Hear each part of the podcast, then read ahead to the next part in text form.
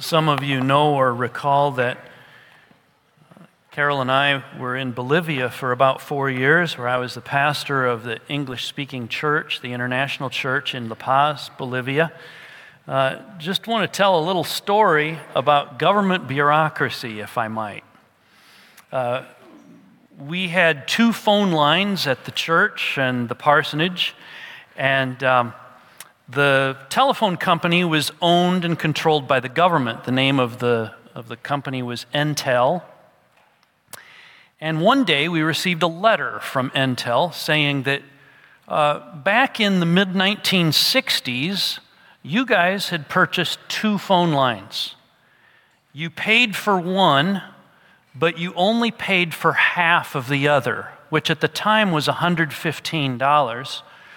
Now, a phone line costs $1,500, and we expect you to pay the $1,385, and you should be glad that we're not charging you interest from 1965.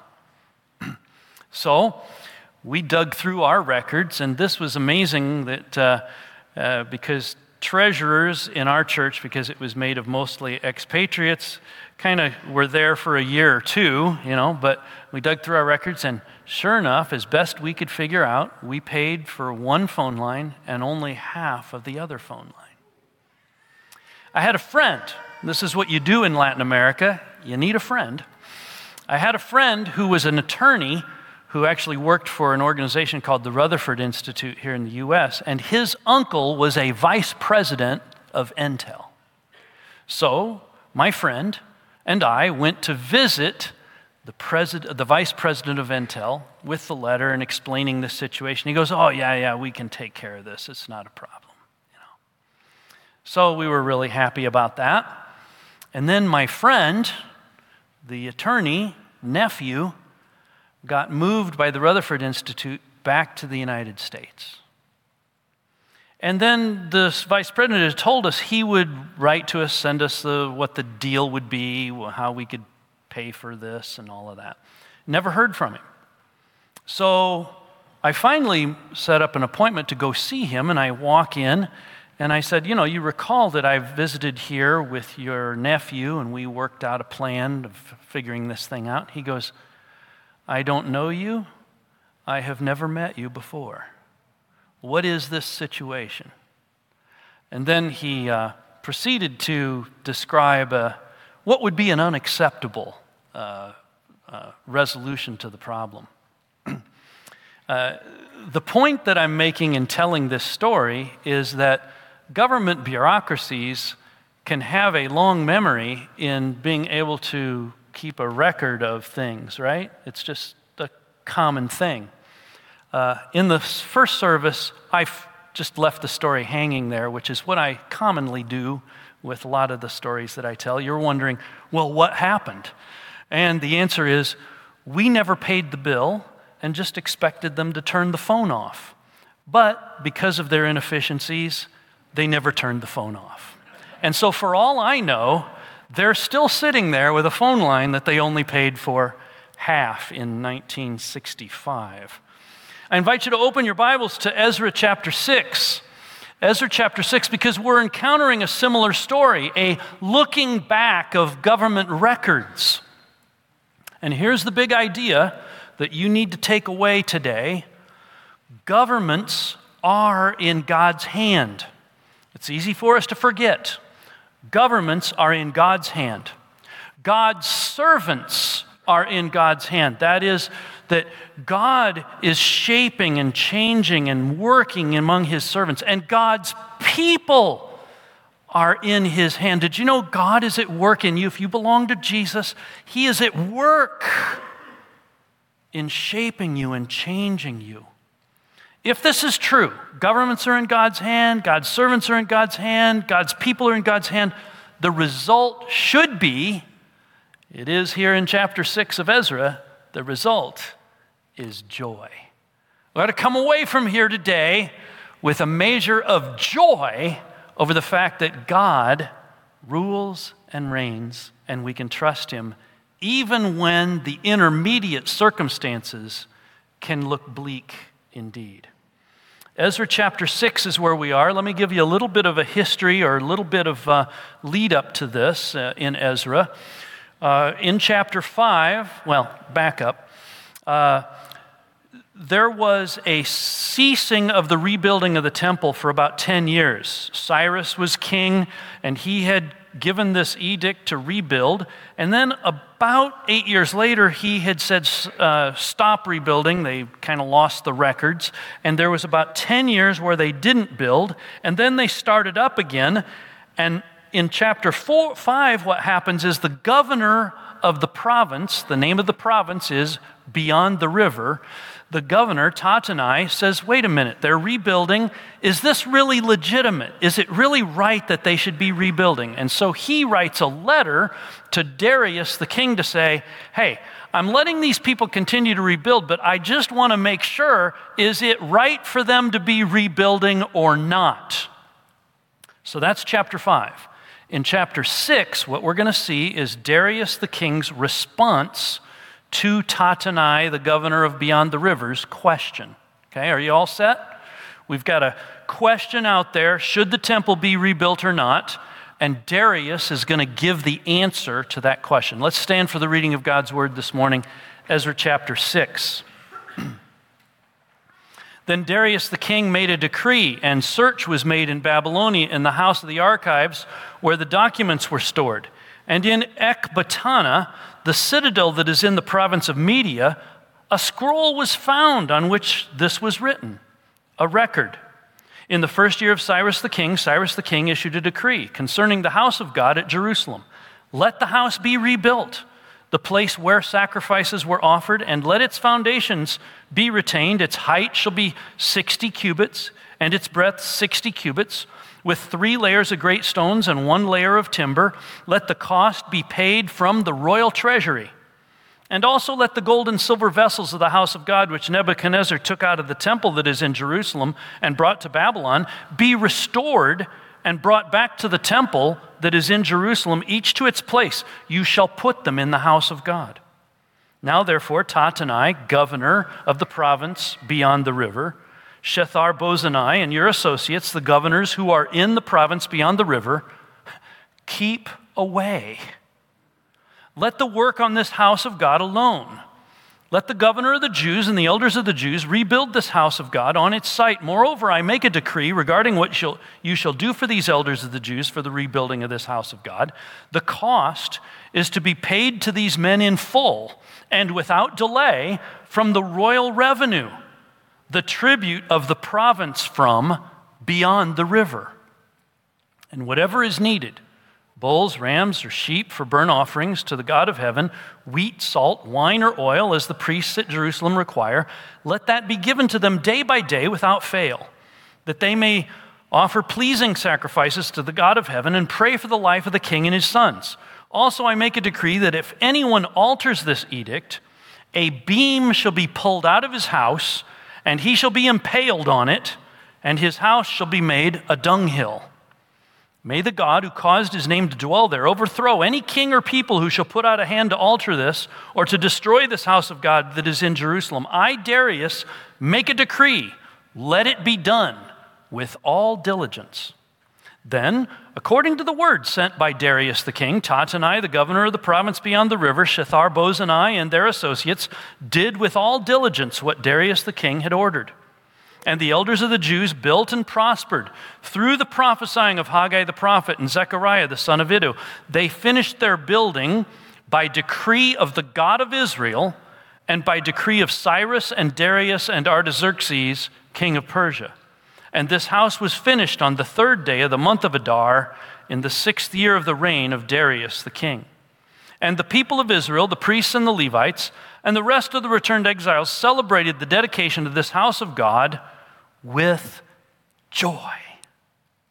They offered at the dedication of this house of God 100 bulls, 200 rams, 400 lambs, and as a sin offering for all Israel, 12 male goats according to the number of the tribes of Israel.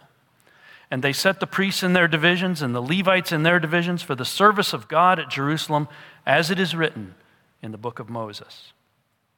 On the 14th day of the first month, the returned exiles kept the Passover. For the priests and the Levites had purified themselves together. All of them were clean. So they slaughtered the Passover lamb for all the returned exiles, for their fellow priests, and for themselves. It was eaten by the people of Israel who had returned from exile, and also by everyone who had joined them and separated himself from the uncleanness of the peoples of the land to worship the Lord, the God of Israel.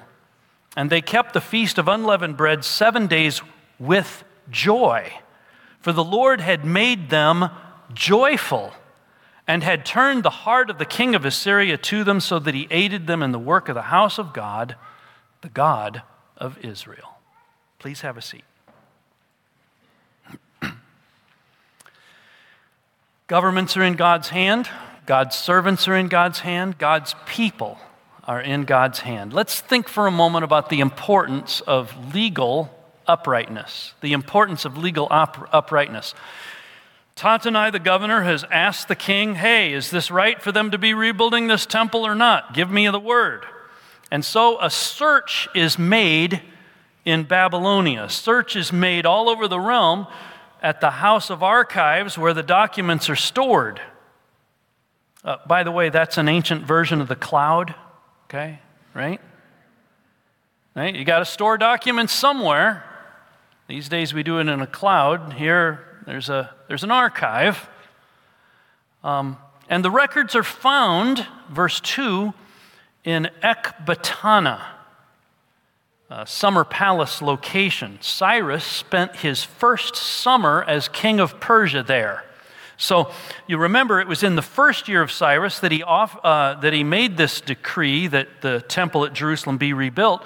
And so what had happened was that there he is up at his summer palace at Ecbatana, and he issues this decree for the temple at Jerusalem to be rebuilt. And I know you're wondering, well, where's the map? I mean, I got to find out where this Ecbatana is. I'm so glad you asked.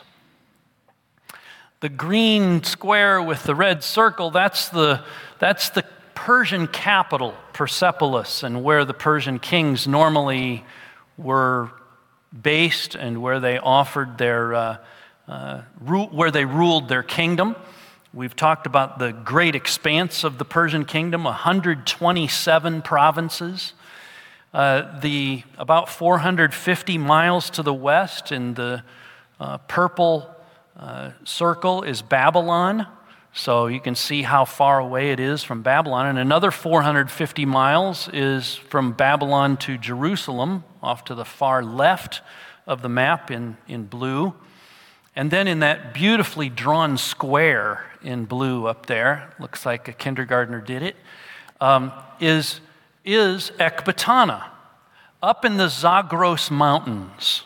Okay, up in the mountains is where there's this citadel where Cyrus spent his first summer as king. You wonder now, why did he go for the summer up into the mountains? And I wish I could take you to a summer in Iran and you would know why. It's really hot. and so he goes up into his summer palace. And up there, he issues all these edicts, and they actually store the archives of the things that are done up there. And so think about this. We're talking from 539 all the way down probably another 20, 25 years later.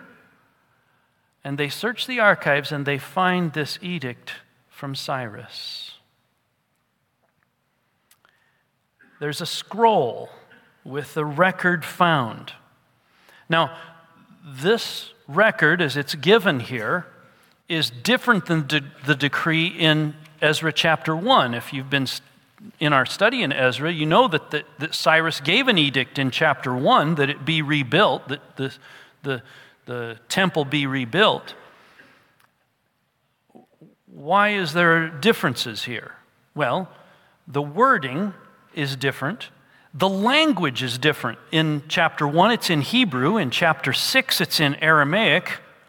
But it's essentially saying the same thing I'm Cyrus, king of Persia. I decree that the temple get rebuilt and that it be paid for out of the royal treasury of Persia. The reason for the difference, I think, is that chapter 1 was a proclamation that was made to the exiles so that they knew that they were now allowed to return to Jerusalem and to rebuild the temple.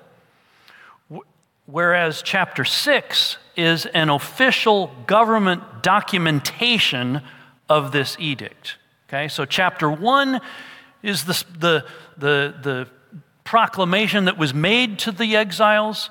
Chapter 6 is a recorded document of the truthfulness of the matter. This is very important. You might say, well, it doesn't seem so important to me. Well, it would be if you were one of these people. it's very important considering that the Persians took their laws very seriously. The Persians worked really hard to be consistent and not make laws that contradicted one another. So that's why Tattenai asked the question. It's why Darius makes the big search. It's why they have an archive. It's why the records and the documents are preserved, is because the Persians were really concerned that they be consistent.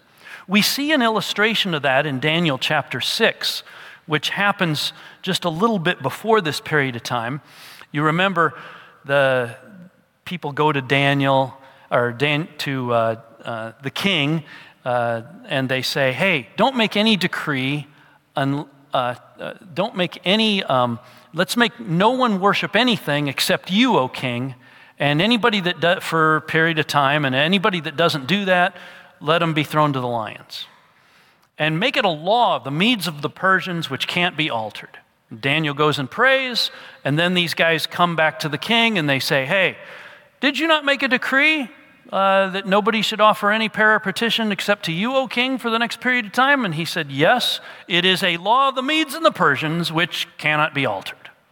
See, that, that's, a, that's an example of how seriously the Persians took their laws. So, verses 3 and 4. This is probably a part of a larger document, but a scribe has copied the essential points here rather than copying the whole document, taking the time to record the relevant portions for the matter in question.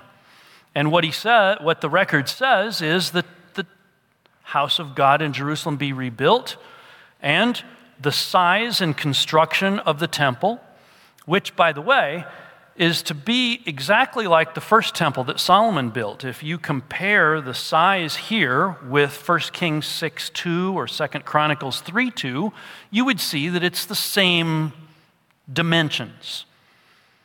In chapter 5, there were these worries about stones and timber. Look at chapter 5, verse 8. Tattenai is writing his question to Darius, and he says, be it known to the king that we went to the province of Judah to the house of the great God. It's being built with huge stones, and timber is laid in the walls. Is this a good thing? And so in verses 3 and 4, it says, um, 4, with three layers of great stones and one layer of timber. It's confirming that, nah, don't worry about the stones. That's part of this edict. Not only that, but the, the cost, end of verse 4, is to be paid from the royal treasury. The cost of the project paid for by the Persian government. Verse 5 the vessels are to be returned. This deals with the, the importance of restoration. The stuff that the Babylonians stole, you're to take that and put it back with the Jews in Jerusalem at their temple. Now, some people suggest that restorations like this are impossible. And indeed, there are many problems associated with this kind of restoration. Let me just give you a list of some of the problems. Time causes memory to die or to be selective. Getting to the truth of the matter is extremely hard. That's why it's so good that the Persians kept records.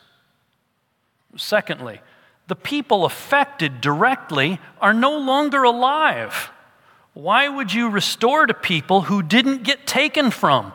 The Jews have, the old people have died, and there's new people who weren't even born when this happened. Why would you restore to them?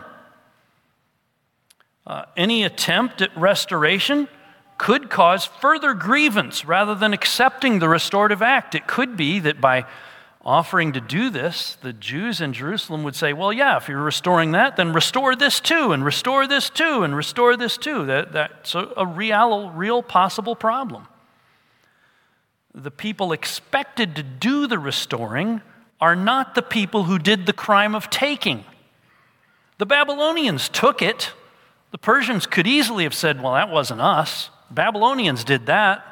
And here, yet, the the Persian king is doing this restoring. Uh, another reason that kind of keeps people back from restoring is what other groups are going to make demands? You know, if I let them, then I'm going to have a thousand other problems. Uh, another one is Isn't it enough that the Jews are doing just fine now? I mean, they're all over the empire, they're prospering. Uh, why, why even rock the boat by saying that they should go back and rebuild their temple. They're full fledged citizens of the Persian Empire. Uh, one of them, in just a few short years, is, is going to become queen. And a little bit later, one of them is going to serve as the kind of prime minister, the cupbearer to the king. And so there's lots of issues that make restorations really hard.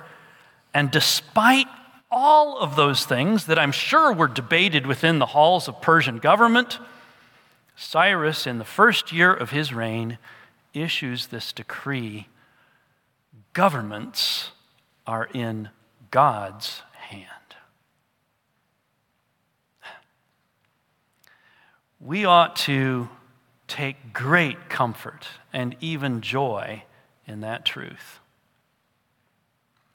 Now let's look at God's work in political conscience. Verses 6 and 7 the order is given to the local government officials. And I, lo- I love what it says here at the end of verse 6. So it's like, this is Darius writing now. He's saying, Tattenai, Shethar Bozenai, your associates, the governors who are in the province beyond the river, here's the key words keep away. Kind of reminds me of the old Russian proverb God bless the czar and keep him far from us, right? Keep away. Sometimes the best thing that a government can do is just stay out of the way. Notice the verse 7 let the work on this house of God alone, let it alone. By the way, that suggests that these local governing officials maybe were wanting to interfere although they're letting the work continue while they're waiting for an answer, mitigates against that. In any event, the government, uh, the governor is told that the, to let the Jews alone, let them rebuild. Verses 8 to 10, the king not only decrees to leave the Jews alone, he decrees that these elders, Jeshua, Zerubbabel, and likely Zechariah and Haggai, are to be paid from the royal treasury.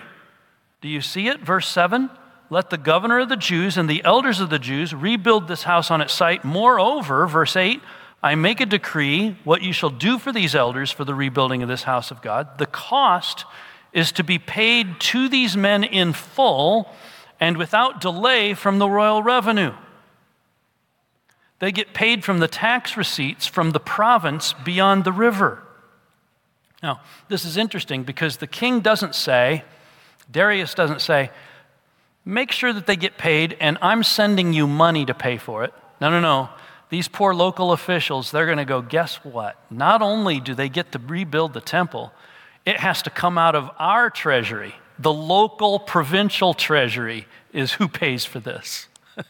so they probably looked at that with a little bit of sadness because their own budgets were being affected. Whatever's needed the king says. Sacrificial animals for burnt offerings to the God of heaven. Other items that are part of the sacrificial system, verse 9 wheat, salt, wine, oil, whatever the priests require should be given day by day without fail. The king apparently understands how bureaucrats can use inefficiencies in government to drag their feet and cause red tape to hinder what they want to hinder while all the time protesting that they're doing their best?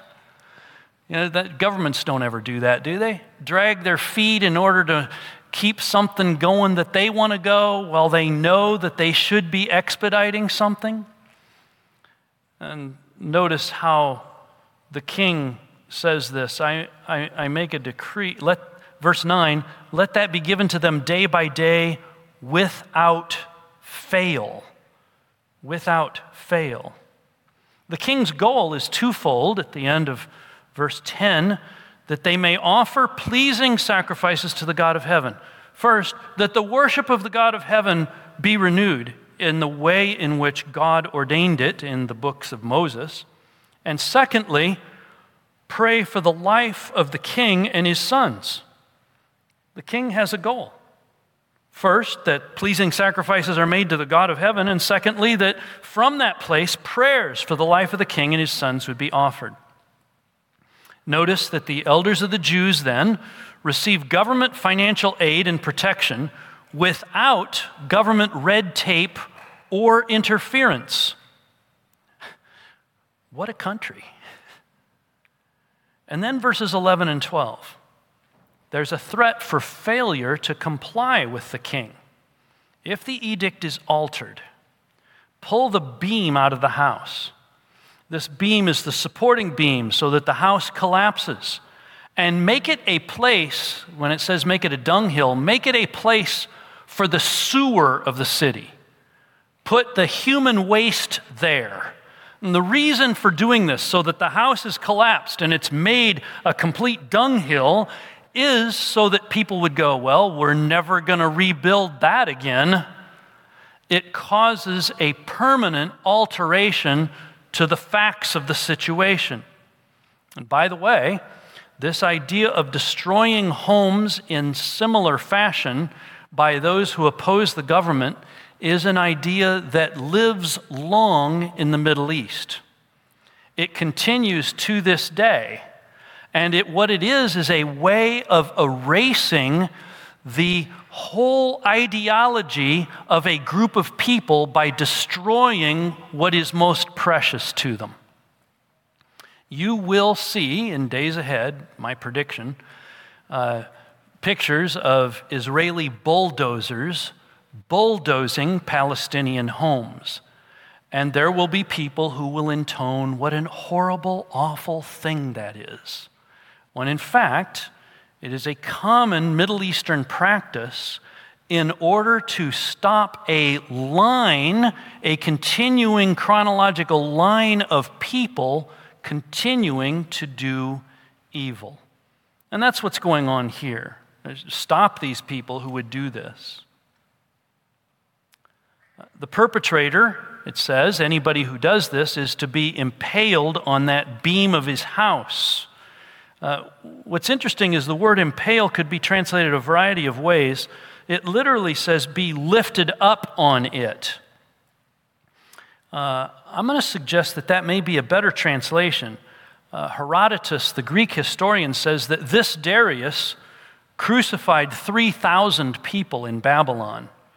And this phrase, lifted up, may be something that Jesus employs in speaking of his own crucifixion John chapter 3 just as Moses lifted up the serpent in the wilderness, even so must the Son of Man be lifted up, that whoever believes in him would not perish but have everlasting life.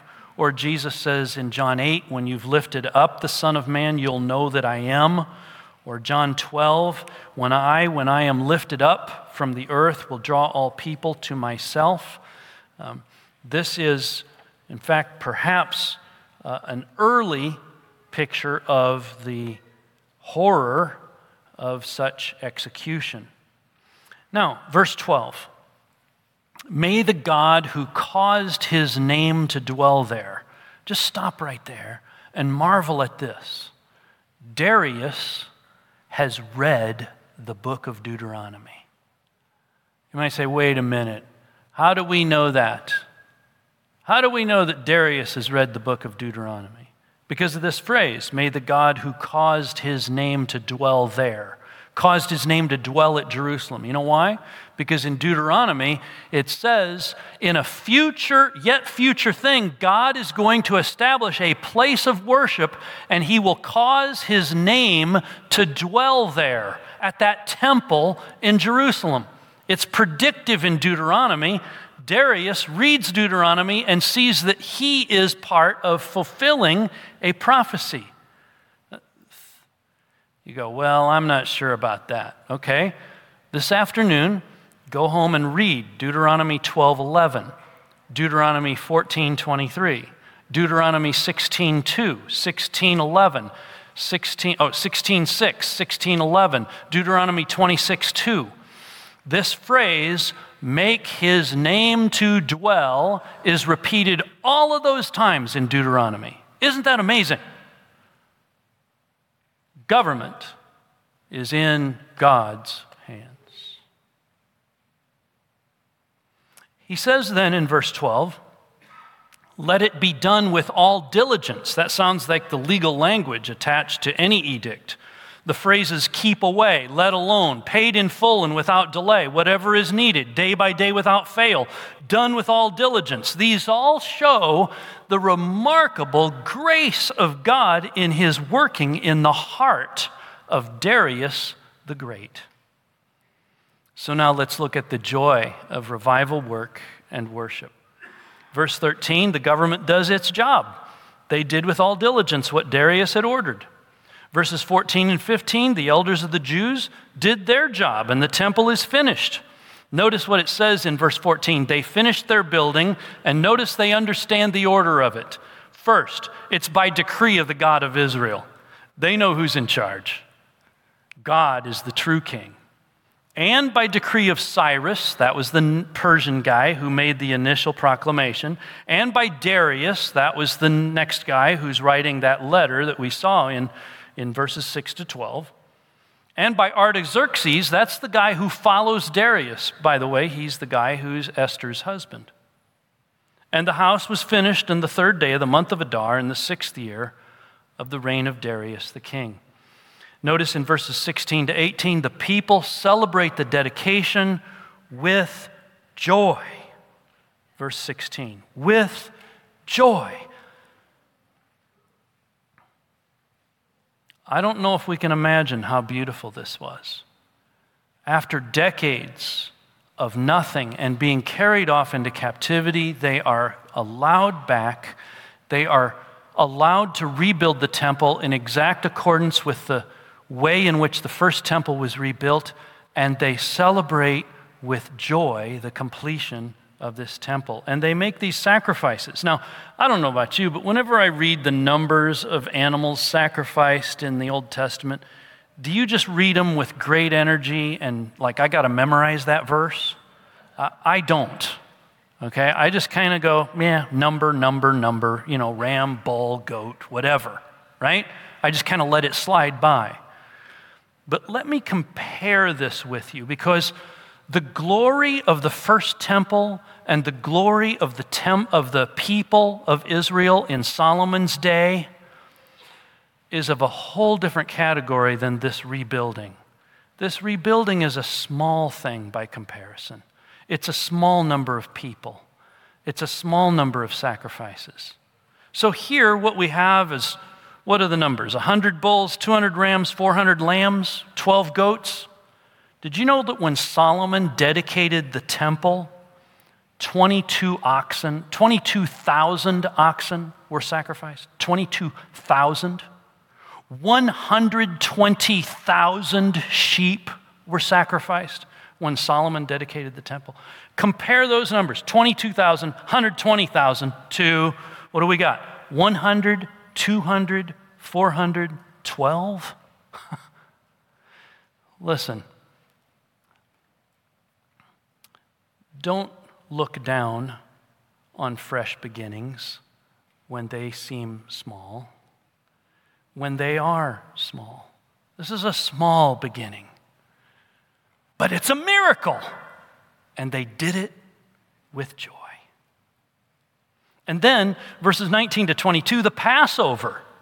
The Passover is celebrated. Imagine their first Passover, now back in the land at the rebuilt temple. A few months later, they do this purification in verse 20, and then the lamb is slaughtered, and notice it's eaten by the people of Israel who'd returned from the exile, and then notice, and also by everyone who had joined them and separated himself from the uncleanness of the peoples of the land to worship the Lord their God, the Lord, the God of Israel.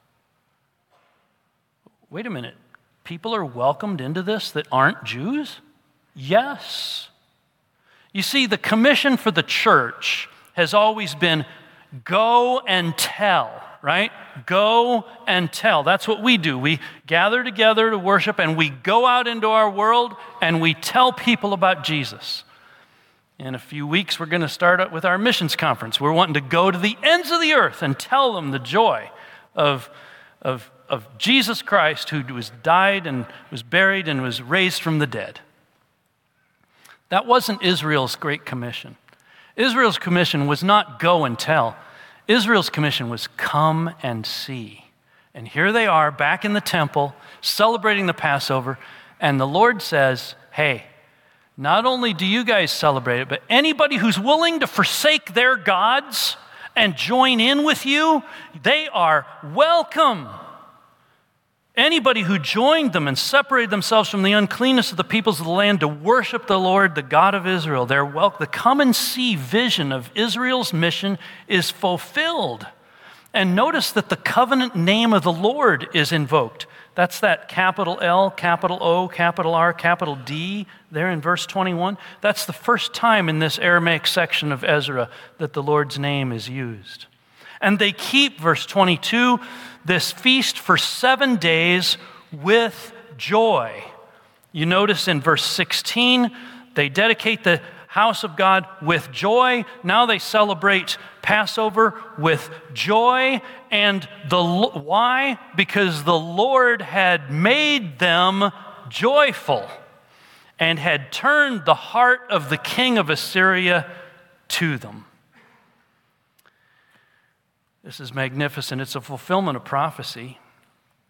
Last Wednesday, Pastor Jeff shared in our time as prayer for revival a text from Ezekiel 36, which actually is being fulfilled here in Ezra chapter 6. In Ezekiel 36, we read this God speaking, I will take you from the nations and gather you from all the countries and bring you into your own land. Uh, fulfilled here. I will sprinkle clean water on you. You'll be clean from all your uncleannesses and from all your idols. I will cleanse you. That's what they were doing in verse 21. I will give you a new heart and a new spirit I will put within you. I will remove the heart of stone from your flesh and give you a heart of flesh. The Lord made them joyful. I will put my spirit within you and cause you to walk in my statutes and be careful to obey my rules. You will dwell in the land that I gave your fathers, and you shall be my people, and I will be your God.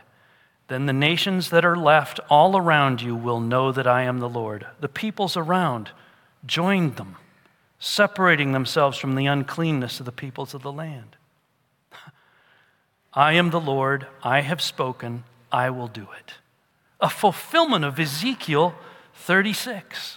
Now, anytime we see the Old Testament prophecies, what we should do is think about it a little bit like a telescope. You know how there's one cylinder, and then there's another cylinder, and then there's another cylinder, each successively bigger?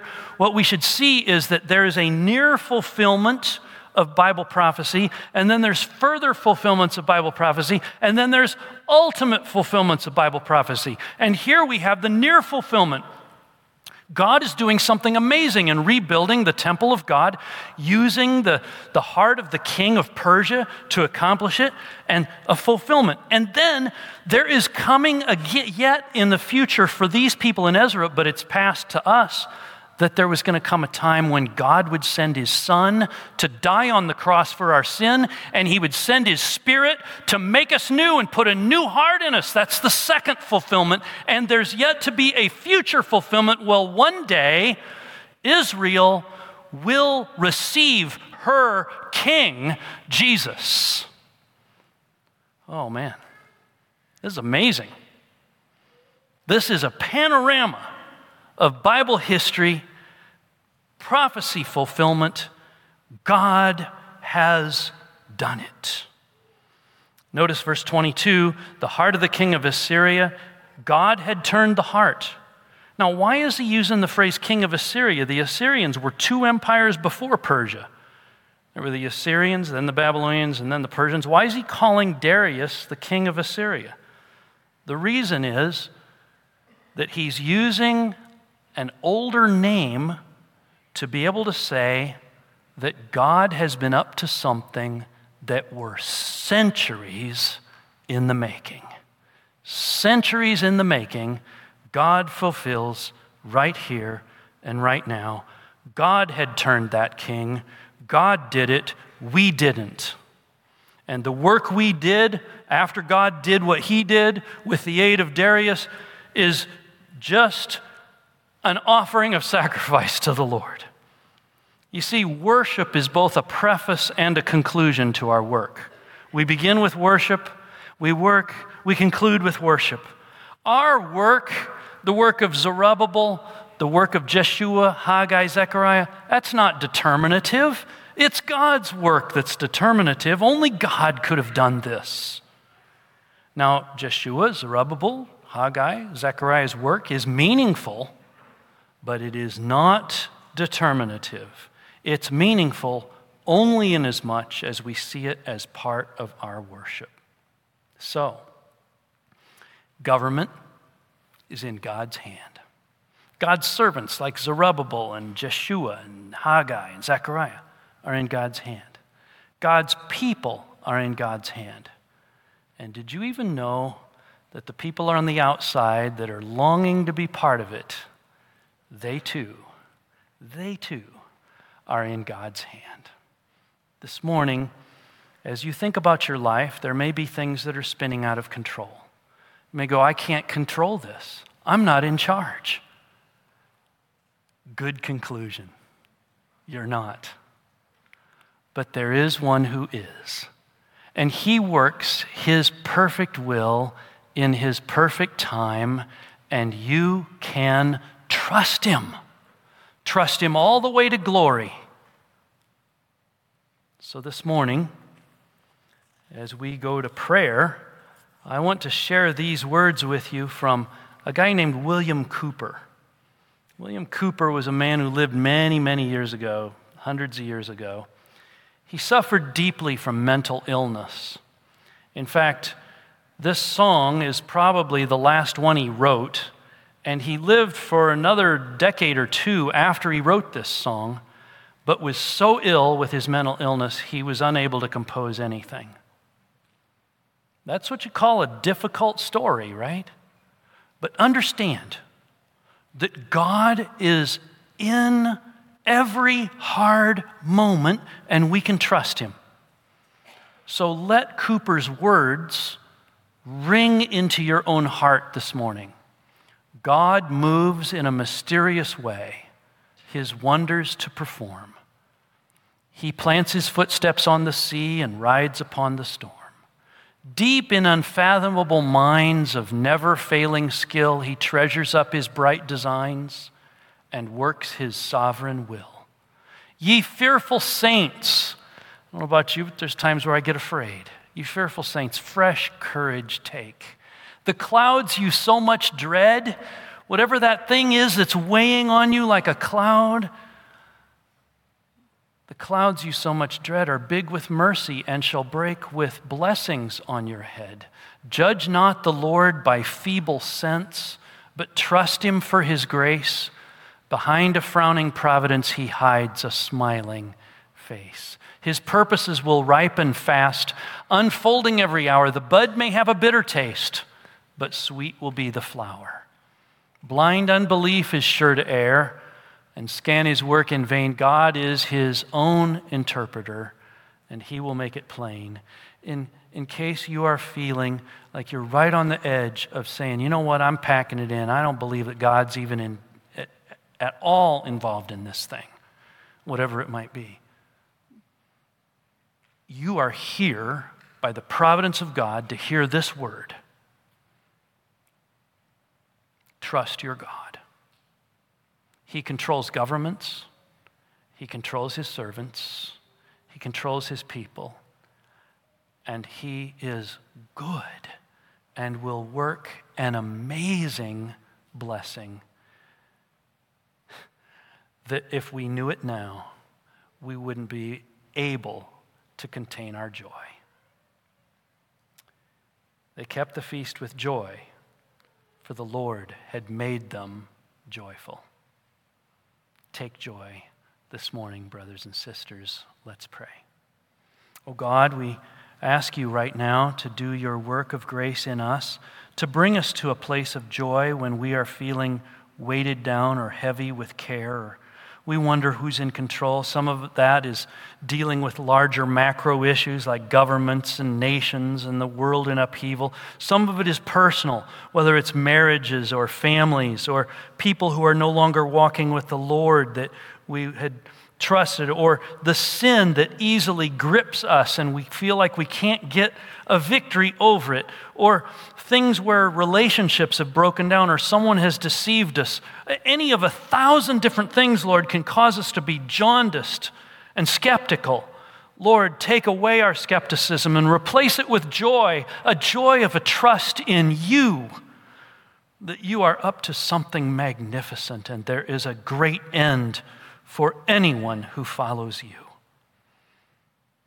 Bless that person who is without Jesus today has not put their faith and hope in him. Help them to see that in Christ are hidden all the treasures of wisdom and knowledge, that he is the fulfillment of all of these prophecies in Old Testament texts, that he will reign, he will be king. And Lord, help us to bow our knee to him right now. In his name we pray. Amen.